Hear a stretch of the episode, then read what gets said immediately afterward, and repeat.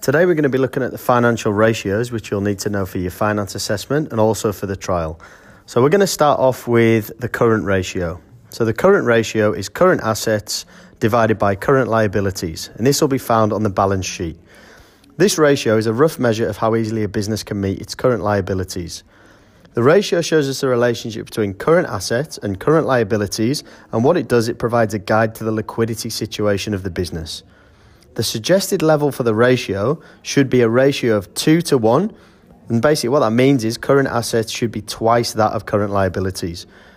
Some strategies that businesses use to improve the result is if the current ratio is too low, a manager is generally advised to reduce the current liabilities, like overdrafts, by equity funding, such as retained profits. Non current assets could be sold to increase the current assets. Factoring and leasing would also free up the current assets. Factoring and sale of stock inventory would make some current assets more available. So, emergency short term measures include an overdraft and using more credit facilities. The second ratio you need to know is the debt to equity ratio, and that is total debt divided by owner's equity times 100 divided by 1. And this comes from the balance sheet. As that ratio increases from 80% to 120%, there's a greater reliance on debt funding instead of equity funding. And what this ratio shows us, it's the relationship between the total liabilities, which is the debt, and the level of equity put in by the owners. The suggested level for that ratio, it's hard to generalize really, but if you're a small business, they like to operate on a figure of 50%, which means that the level of debt is half the level of funds provided by the owner. Many larger established businesses operate on figures above 100%, but they're taking advantage of those funds and they're able to expand their operations. That's why there's a difference. Any strategies to improve this result include if a business wished to lower the ratio, it needs to lower the debt and increase the input of equity funds. And uh, there's a range of measures that reduce or eliminate the immediate debts of the business, which will help that. Number three is the gross profit ratio. And the equation for that is gross profit divided by sales times 100 over 1. And you'll find that on the revenue statement. High gross profit figures are preferred if possible, but the percentage varies greatly from business to business. Falling figures from previous years and low figures compared to other businesses indicate that there's a problem, so gross profit is needed to cover costs and provide a return. The ratio shows us the percentage of each dollar of sales, that is gross profit which is sales minus COGS, costs of goods sold. The suggested level for this ratio, it's again, it's hard to suggest a prescribed level, but a markup of 100% gives a gross profit ratio of 50%. This figure is only important when it's compared to previous years and any other similar businesses. Any strategies to improve this result would include a low or declining ratio situation could call for the need to raise prices or get the stock at lower prices. These measures aren't always possible though, and they could result in falling sales due to high prices and lowering the quality of goods. The next one is the net profit ratio. So the equation for that is net profit divided by sales times 100 over 1. And this comes from the revenue statement. If there's a low or declining net profit figure, that could be a concern, as it shows the amount of each sale going to the owner is low or falling, and it is related to the gross profit ratio. This ratio shows us that it differs from the gross profit ratio as it takes expenses into account.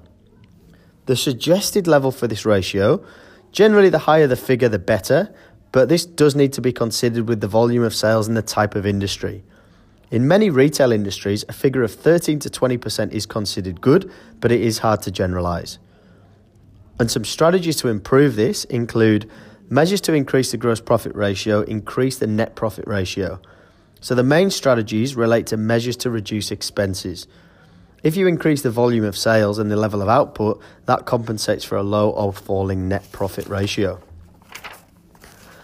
The next one is return on owner's equity, and that's net profit before tax divided by owner's equity times 100 over 1. And you'll find this on the revenue statement and the balance sheet. Low rates of return and declining rates of return indicate the owner's assets aren't generating adequate income, which is critical for the owners. And the ratio basically shows us that the reward the owners receive for using and risking their funds. It's very important, it's probably the most important for the owners, because they need to know if their money is going to make them a return. They would be concerned if they receive less on the money they've invested rather than returns on the total assets of the business. The suggested level is that it would be desirable if it's a high level, if the ratio is high. The figure does vary depending on the industry and the general conditions of the economy. Business owners would be very unhappy if the number is below 10%, as higher returns could be achieved with little risk in areas such as property and financial institutions. If you gain a, if you get a figure over 20%, that's considered excellent. And strategies to improve this include improving the return on investment, include reducing expenses, improving efficiency, changing the sale mix to increase sales. You may adjust pricing to increase sales, and you may implement more effective marketing. Okay, moving on to the expense ratio. That's expenses divided by sales revenue times 100 over 1, and that can be found on the revenue statement. So, with this, rising expenses do affect profits. Therefore, the rising expense rates could indicate a concern. Managers may wish to calculate individual ratios to see which cost, centres are increasing their expenses at a higher rate. The ratio shows us the proportion of each dollar earned that is absorbed by expenses. So it's obvious that profit's going to be affected by your expense levels, and you want to keep these low. Looking at a suggested level, it's not possible to set precise figures for particular businesses as there's different conditions. Increasing ratios aren't always a problem, as a business may plan to increase its marketing budget, which may be something that increases your expenses. But if you do have a rising expense ratio, you may need to control your costs. Strategies to improve that, well, that includes knowing the proportion of expenses to sales and then developing strategies to lower them, and that adds to the efficiency and profits of the business.